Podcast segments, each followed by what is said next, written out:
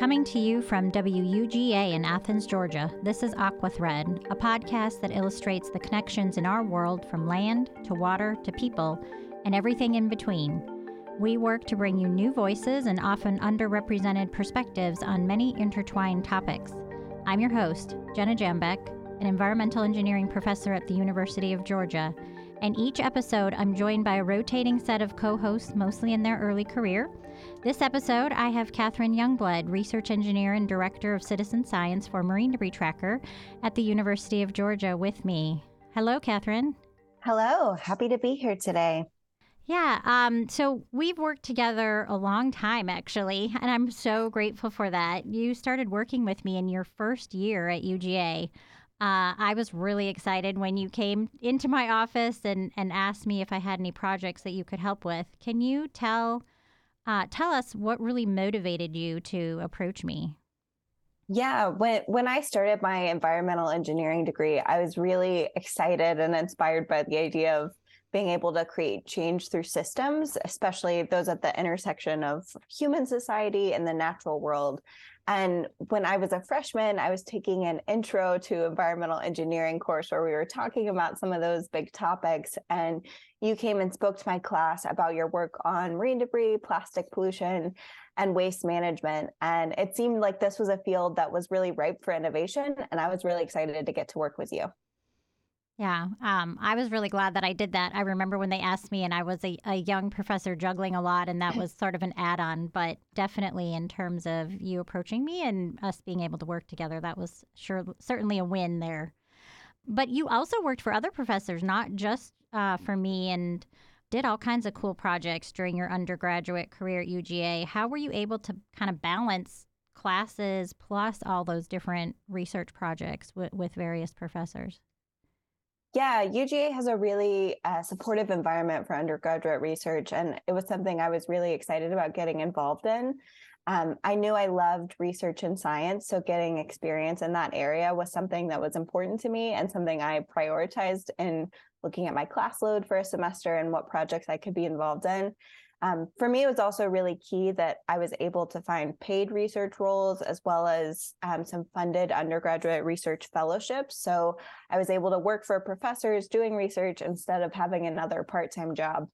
Um, and obviously, the skills I developed as part of that work are still things that I use today in our research lab. So, yeah, that investment definitely paid off.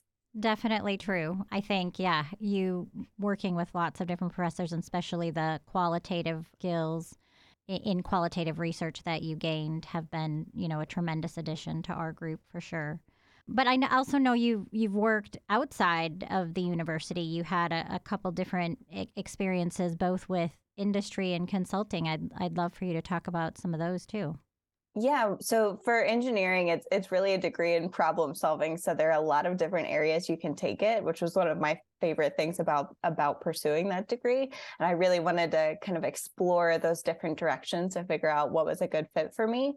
So as an undergraduate, I did a lot of internships. I worked in environmental education at an outdoor education center, and I did an internship working on an environmental health and safety team in an aluminum manufacturing plant um, which is a really important role in a manufacturing facility, but it was very repetitive day to day work. You're checking the same systems and writing the same reports. Um, and so for my next job, I really wanted something with more variety. And I found a summer co op with an environmental consulting firm, which was work that I really enjoyed.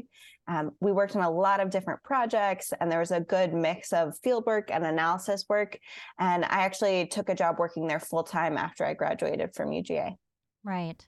But then you came back, um, and I, I, was happy for that. So you, you came back really for the opportunity to work with the National Geographic Society on the Sea to Source Plastics Expedition along the Ganges River in Indian Bangladesh, and, and I was co-leading the science, and and I needed team members, and you jumped at at this opportunity. Can you tell us more about why you were excited to do that work yeah, well, I mean, going on a National Geographic expedition is a pretty once in a lifetime opportunity. So that was something that I couldn't pass up. I, I talked to folks at my consulting firm and just kind of reached the decision that I needed to to take that chance. And so I quit my consulting job and came back to UGA to be part of the expedition.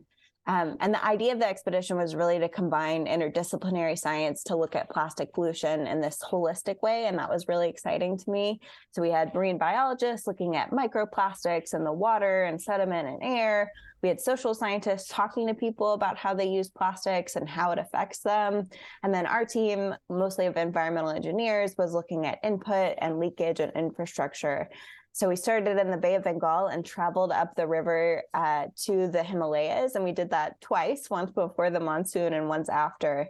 Um, it was a really in- incredible journey and incredible experience. And we've since been able to publish several scientific papers, including one that I had the opportunity to lead about the products and the litter that we surveyed along the river. Mm-hmm.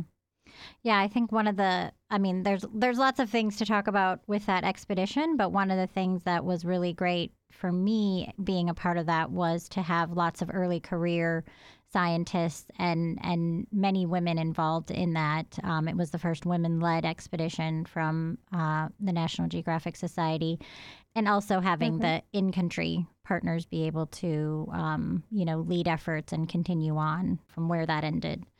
So Let's yeah, let's let's talk about a bit of our, our lives for a moment. You've had a lot of changes in your in your personal life this past year. You're newlywed. You're, you're now a homeowner. Um, these are pretty some some pretty big events that that you've mentioned. You've had to kind of uh, adjust your your working style a bit, maybe. Um, and I think you and I have some similar working styles. So, can you talk a little bit about these exciting life moments and and how you've adjusted to them? It's been a, a, year of a lot of big changes um exciting things but but definitely big changes. So my husband and i got married in may of last year and then right after we bought a fixer upper house that was built in 1917. So that's been a, a big project. Um, we're doing a lot of the work ourselves. So it's really made me reprioritize how I spend my time. And it's made time management more important than ever. I'm, I'm very used to being able to work at all hours of the day and night to meet deadlines. And I've had to really think about how to plan things differently to make sure I'm, I'm spending enough time with my family as well. Yeah my husband, we we had a long distance relationship for a while and you know, it was very easy to compartmentalize seeing him and then, you know, not working at all the couple weekends a month or whatever we were able to do and then just working, you know, almost nonstop the other time. So when we finally got married and, and moved in, there was definitely an adjustment to being around each other all the time as well as you know, not being able to work in a similar way. So, um, and that's mm-hmm. continued to work on that balance over time. So, we've got a great episode today. We're going to be covering a range of topics. One report we reference provided information for those interested in investing in solutions to plastic pollution all along the value chain. Another report um, will reference talks about how plastics are an additional pollutant to an already stressed ocean and what global leaders might be able to do about that. And last, we'll touch on how upstream interventions like preventing waste generation in the first place can help avoid all kinds of issues downstream, especially not having to manage waste at all. People often ask me, "What's the what's the best way to manage waste?" And I say, "It's not to generate it in the first place. So no waste is the best waste." So, we also have an episode in our catalog talking with local entrepreneurs about opening zero waste stores and refilleries. So, check out that episode as well. But in this episode, we're going to talk sort of more about communities and how they can utilize larger, you know, reuse systems citywide. Um, and joining us today is Ellie Moss. Uh, through our questions, you'll get to know Ellie better, but Ellie has her own consulting company and also started Perpetual, a nonprofit organization that partners with cities, reuse service providers, and other stakeholders to implement immersive reuse systems that eliminate single use disposables, starting with foodware. Ellie, welcome to the show. Hi, Jenna. Hi, Kathryn. Thank you so much. Yeah. So we met, um, I think it was about six years ago when you and the team at Encourage Capital invited me to work on a project looking at investment opportunities to help address plastic pollution. This project was was sponsored by Vulcan, which was started by Paul Allen, the co-founder of Microsoft, and I have a lot of fond memories of working with you and others at Encourage on that project. It was consulting for me, so I, you know, I feel like we were talking in the evening a lot. Sometimes I was traveling, you know, with my family. I, th- I remember one of our telephone writing sessions was when I was sitting on the edge of a tub in a bathroom at a hotel I was at with my family. But I thought the work was so interesting, right? It was different for me in that it, it seemed to have a lot of potential for direct application. And I knew right away as we started working together that I would enjoy working with you. And, and I'm, I'm still, I'm really proud of that report. I'm wondering if you can sort of talk about your background and, and how you got to that same point in time where we were working together on that project. So we get some background from you. And then also, was there anything that stood out to you about that project too? Um, I'm really proud of that report. People are still referencing it. It's still, I think, for the space around investment in plastic waste, I think it really still holds up as a as a great reference. I think it's interesting to, reflecting back now on the last six years and looking back at the report. We were mindful of looking for solutions across the whole value chain, and we were, you know, I think trying to think broadly about all of the different things. But I think as the thinking at the time was so downstream focused, I think the report shows that it was written during that time, but I'm still proud of the work we did to really be broad in looking at solutions and thinking about reuse and thinking about design and consumer behavior and all of that. So, you know, that's all in there too. It was a great opportunity, I think, to um, have that holistic perspective. Um, this, like so many sort of spaces within the world of sustainability, many people come to it from a particular place within the system. And I think we you know we all recognize that these are system problems right? And no individual piece of the system has the whole solution itself um, and that's true in plastic waste and pollution more than i think maybe any other aspect of this. Maybe that's not true but i think um, it was such a great opportunity to bring together all these different perspectives into a holistic report that really looked at the whole landscape um, and the whole set of solutions mm-hmm. Um, and and that continues to be relevant and necessary today. Right and I think that was the first time that sort of that intervention framework that I was sort of developing was put into was put on paper other than when I testified mm-hmm. to Congress. And and I think mm-hmm. in that way we did have that whole from production to, you know, last chance capture. And you actually developed that term. Ellie, I've I've seen you on lots of Zoom calls over the last couple years, but we just actually met in person a couple months ago, and I really enjoyed getting to know you during our field work together, which we'll talk a bit more about later. Um, you've done a variety of work with a lot of different entities, had large collaborations, and grown your consulting business. Could you talk about some of your projects across different groups and what it is you find rewarding about this kind of work? You know i've i've been doing a lot of consulting for a long time and it's a perfect kind of career choice for someone who is like a it's like addicted to learning. I think it's really um such a great opportunity to to learn so much so quickly and a big part of how you learn or how how i learn is by talking to just tons of different people and having that engagement um, across different types of organizations, different kinds of people, you know, different parts of the world. So I've I've really found that to be very energizing and just very um, educational. You know, I've I've learned so much from from meeting different um, folks along the way and getting that full range of perspectives, which helps me inform my thinking then on a, on a lot of these different topics. Um, and I, I also think it's great to be able to do a range of different kinds of projects. Um, and I, I think that's something that you you know sort of referenced as well as you know sort of field work or on the on the ground engagement with folks has been really fun too because i think one of the dangers of being a consultant is you do end up you know always kind of writing reports and delivering insights but but not actually getting to do the hands-on work. Um, so that's that's something also that i've uh, i'm i'm glad to have had opportunities across the full spectrum. Yeah. We love getting out in the field as well Mm-hmm. It's a mm-hmm. really important part to our work, I think, to see what's happening on the ground. I also love that you said addicted to learning.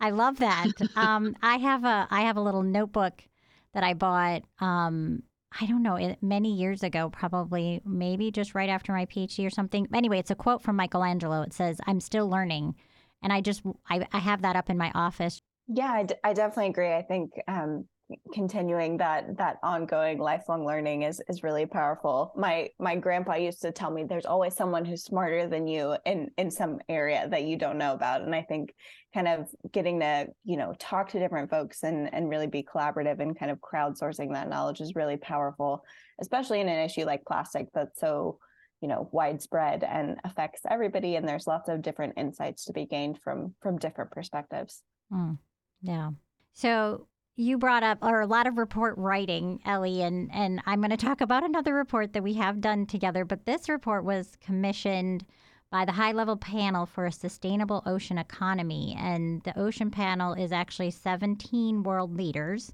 that joined together for the mission of sustainably managing 100% of the ocean area under their national jurisdiction. So Members include now our own President Biden. Um, the U.S. was not a part of it when we when we first started this work, and then presidents and prime ministers from Canada, France, Jamaica, Indonesia, Kenya, Mexico, and Norway, just to name a few you and I worked together with 12 other co authors that we brought um, together from every continent of the world except for Antarctica. Uh, and the report is entitled Leveraging Multi Target Strategies to Address Plastic Pollution in the Context of an Already Stressed Ocean. Pretty long title. There were some interesting findings in this report. I think what was really nice is that we could look at other pollution sources and, and the intersection of those with plastic pollution. So, looking at things like improving wastewater treatment and you know agricultural runoff and you know improving drinking water infrastructure as a way to reduce plastic pollution um, that was really interesting and and i enjoyed that. And so i'm curious for you what were you thinking in terms of that opportunity when when i invited you to join on that report? And is, is there anything that stands out to you either about the results and or about that experience um, with this report?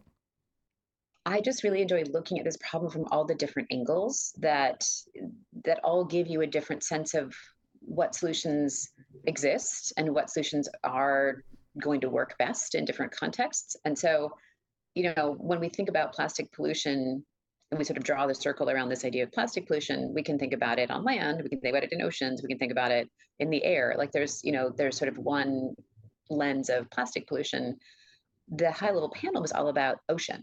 And so while the plastic in the air and the land ends up in the ocean eventually, it did put a different um, frame around the problem and it really put the frame around ocean health and and the you know clean water and and as you said, like being able to then connect those dots with, you know, okay, so plastic is being carried into the ocean through rivers and rainwater and, you know, flooding and things like that. And, you know, all the pollutants in the air are, or, you know, plastic in the air is settling into the ocean over time. But it, it, it then we opened the aperture a little bit and we said, well, what else is coming with the plastic as that's happening? Oh, you know, uh, sewage is a big, you know, so it, it really, it changed the frame in such a way that I think it really opened up a whole new set of strategies that I don't think we would have thought about in the same way without changing that focus. And so I, I, think that's one of the things that's been really helpful over the past six years is continually finding different ways to ask the question about solutions in the space and asking the, the questions in different ways so that we continually get not different answers necessarily, but the emphasis shifts, or you think about maybe a group of people that are impacted in a way that you didn't um, fully appreciate when you thought about it, you know, from the other angle. But it says a lot, and actually, I think it's a really key idea. Like the the, the title of the report shares the essential insight I think from this report, which is that we have the opportunity, if we're smart about it, to choose interventions that can accomplish many objectives at the same time um, plastic being one of them, but but also you know bringing a lot of other benefits like clean drinking water, like you know sewage management, wastewater management, things that are that are hugely problematic. Our research group at UGA also worked with you, Ellie, on a project for the United Nations Environment Program Global Partnership for Marine Litter, or GPML.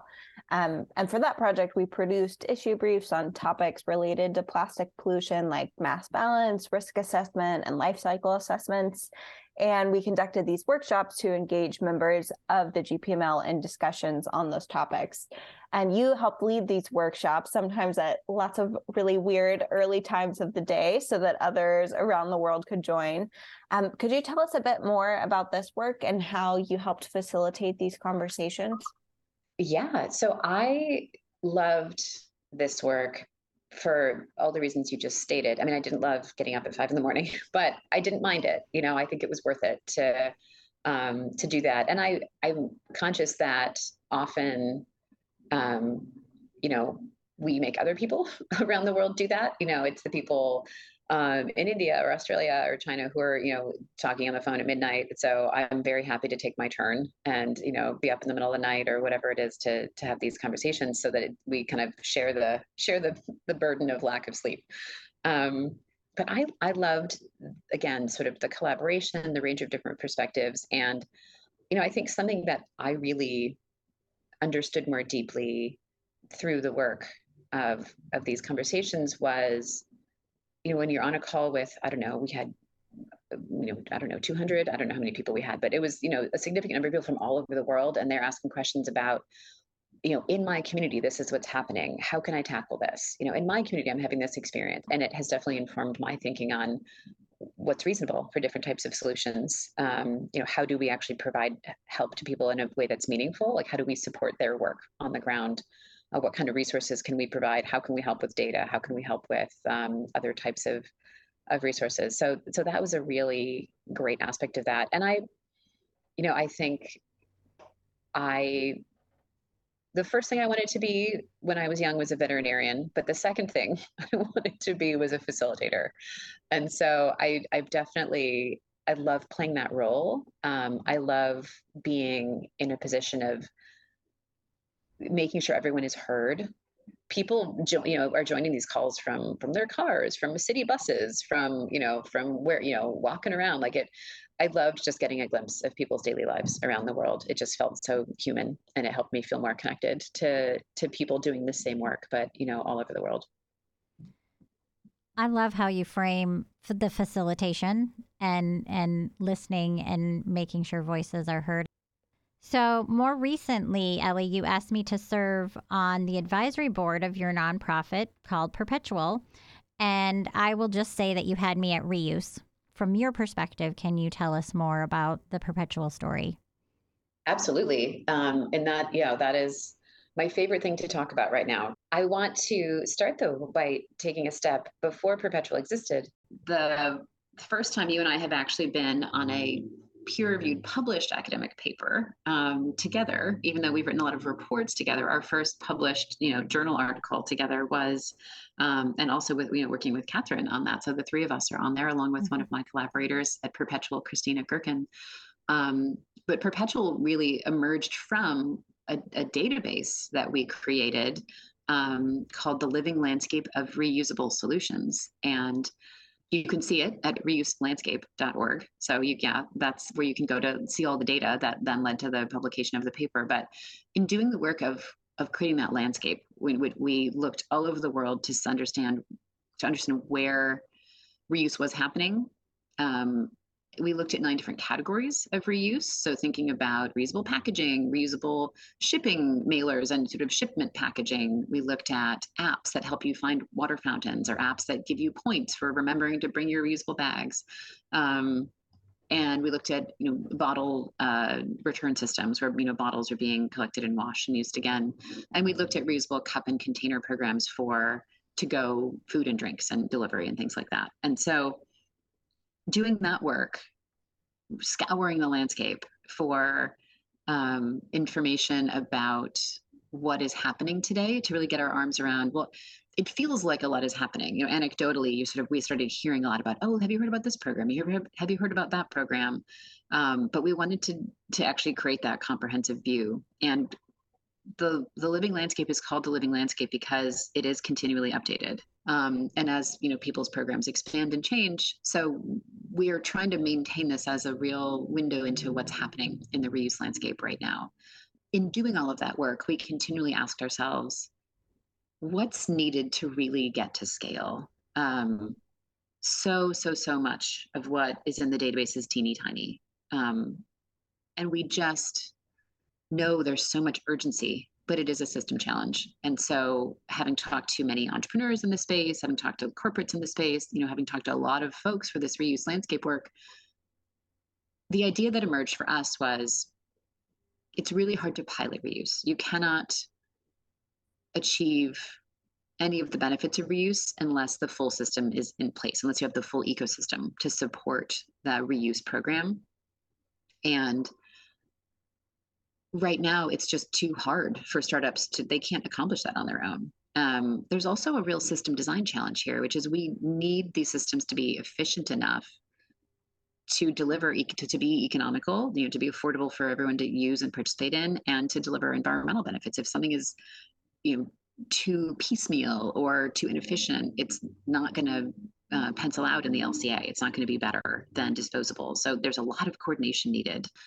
Um, what Perpetual is focused on doing is creating an ecosystem at scale, and at scale meaning big enough and immersive enough that you get the behavioral benefits. It feels it feels easy and convenient and it becomes the social norm. You get those economic benefits. It's at, at a significant enough scale that the economics work, um, the environmental impacts work out, and it becomes um, just part of the fabric of daily life. And so for Perpetual, the starting point for us is foodware because packaging is has a lot of um, performance requirements and it has to move around a lot generally you know a lot of food and beverage that we consume that's in a package came from outside of the place where we live so the idea with perpetual is we focus on foodware meaning any any item of packaging that where the food or drink is placed into it within the boundaries of the system which is a small city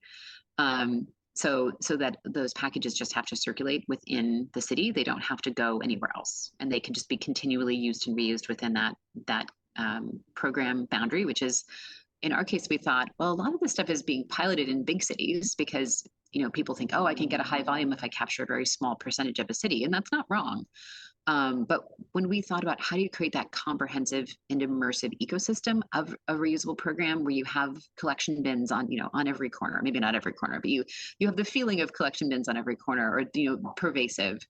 Um, and you have, you know, every restaurant offering reuse as an option, that felt to us like a really valuable experience to give people and a really valuable way to study reuse at scale. And so our laboratory for this work is small US cities. We're working with four small cities between 50 and 100,000 people um, to create that immersive experience. And that's that's our sort of our big idea. Um, but if we start in a place like Galveston, Texas, it's manageable. It's not super huge. It's not there's not a ton of people that live there. They do get a ton of visitors, so that's you know definitely a system design challenge to think through as well. Um, it, it's it's something we can do. It's it's manageable. It's doable, and we think it will have just tremendous value in moving the conversation forward on reuse and providing a way to study how reuse works um, across a whole range of different things in a way that's never been possible um, in this kind of system before. And the last thing I want to say about that is a big part of how we are thinking about this is making sure that everyone is involved in the system design. So we're not leaving it up to individual startups who um, have a million things to worry about and need to survive and make money uh, to sort of figure out how the system can work, but rather we're we're taking the time to go through a community development and design process where we bring in local business owners, you know, local restaurant owners, local you know hotel operators. We have we bring in corporates because we want them to participate in the system and we need the system to work for them too. So they're part of the conversation too. We have local, you know, city government, we have county government, and then you know perhaps most importantly, we have community members. You know, we make sure that representatives from community uh, from disadvantaged communities are present to represent. You know, well, how will this work for all the different people that live in a city? We want to make sure that any reuse system works for everyone. That's our mantra. Reuse is for everyone. And that it is something that is equitable, accessible, inclusive, um, and that you know really brings the system to people in a way that the people that works for everyone. That's a really important aspect. I think that inclusivity um, is really critical and appreciate your thoughtfulness on that. We talked a little earlier, Ellie, about our our recent field work together, which was in Galveston. So our team at UGA was there as a kind of precursor to your work there with Perpetual, conducting our circularity assessment protocol, which we call CAP for short.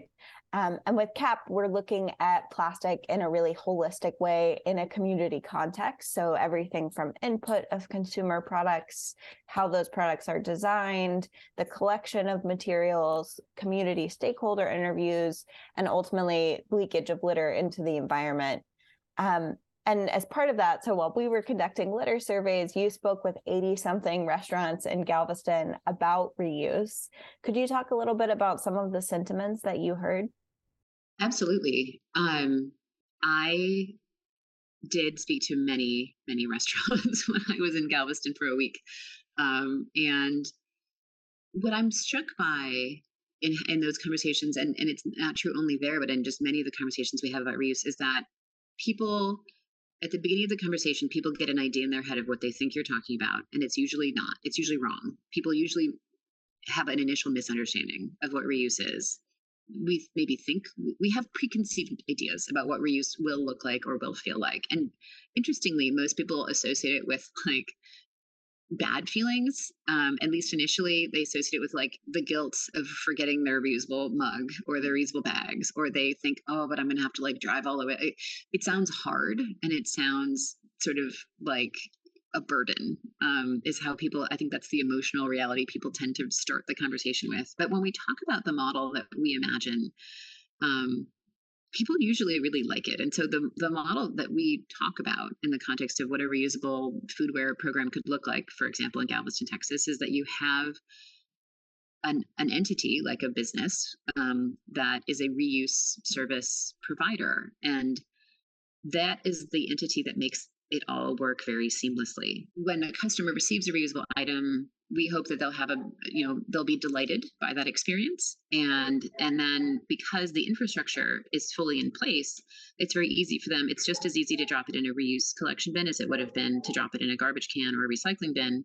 Um, and then the service provider picks everything up from the bins gets them washed and redistributes them to the restaurants. And the reuse service provider makes their money from those per use fees. So if the restaurant is paying five cents per use for cups or takeout containers um, then that at, a, at, at significant enough volume covers the cost of operating the whole system. So um, that model seems really appealing, actually, to to many people once they understand that that's how it would work. Mm-hmm. I got to be part of some of those conversations where we were sitting down with businesses and and watching them kind of change their perspective as you explained the the vision for for reuse in Galveston. I think you Perpetual is being so thoughtful about how you guys are approaching this in terms of being really inclusive and trying to make the system work for everybody. So we've touched on a little bit of uh, of of life, work life balance, or it's just life, uh, honestly. And I know uh, Ellie, you and I have some pretty similar home situations. We balance being a wife and a mom and all that goes with that. And um, for me, one of the hardest parts are mornings getting the kids stuff together, getting them out the door, and they're even already 11 and 14, but um, it's still hard.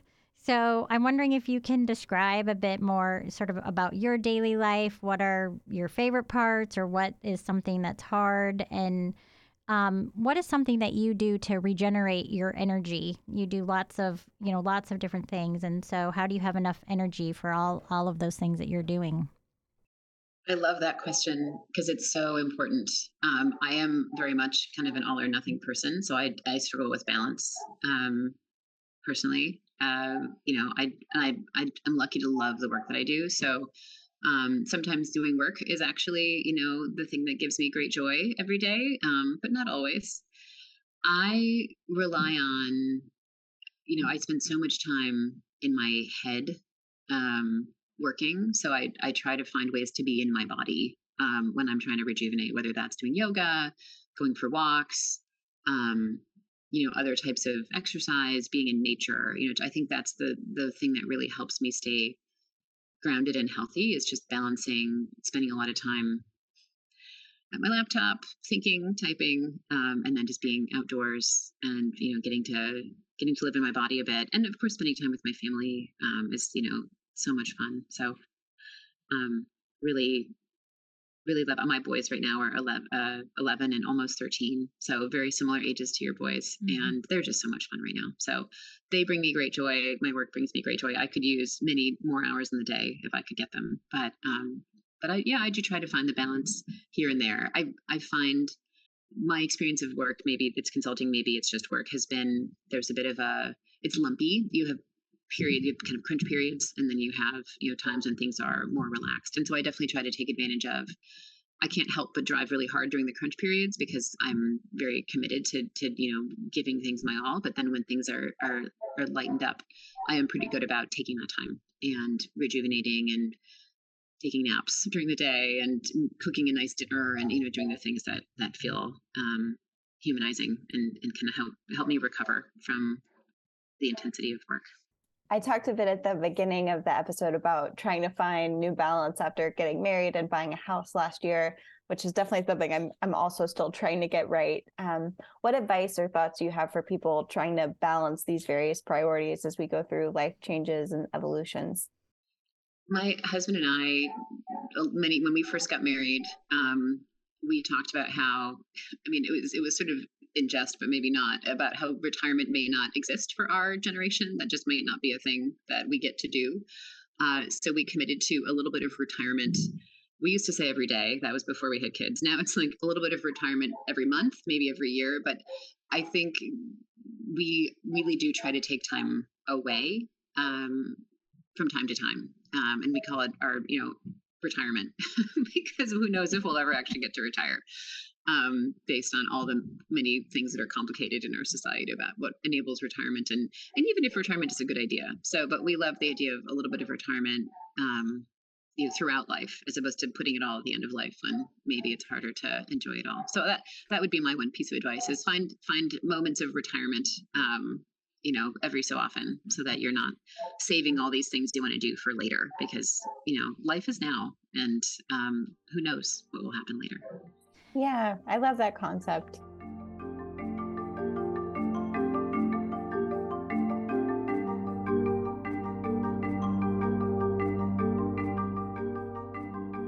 For our final thought, um, Ellie, so part of the reason we bring guests on to hear different perspectives um, and it, it, we want, you know, systems to change. We talked about system change at the beginning in a just and equitable way um, we really need to have representative perspectives and voices at the table. So we ask a similar question to every guest based upon, you know, your field of work and perspective. So in terms of that, what voice would you say is either missing or would you like to see more amplified in this space? And then the second part to that question is how do we make that happen?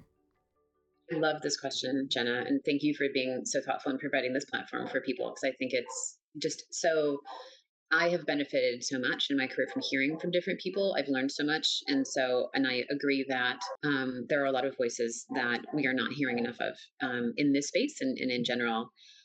I'm really interested right now in how we can elevate the voices of, of Indigenous communities around the world.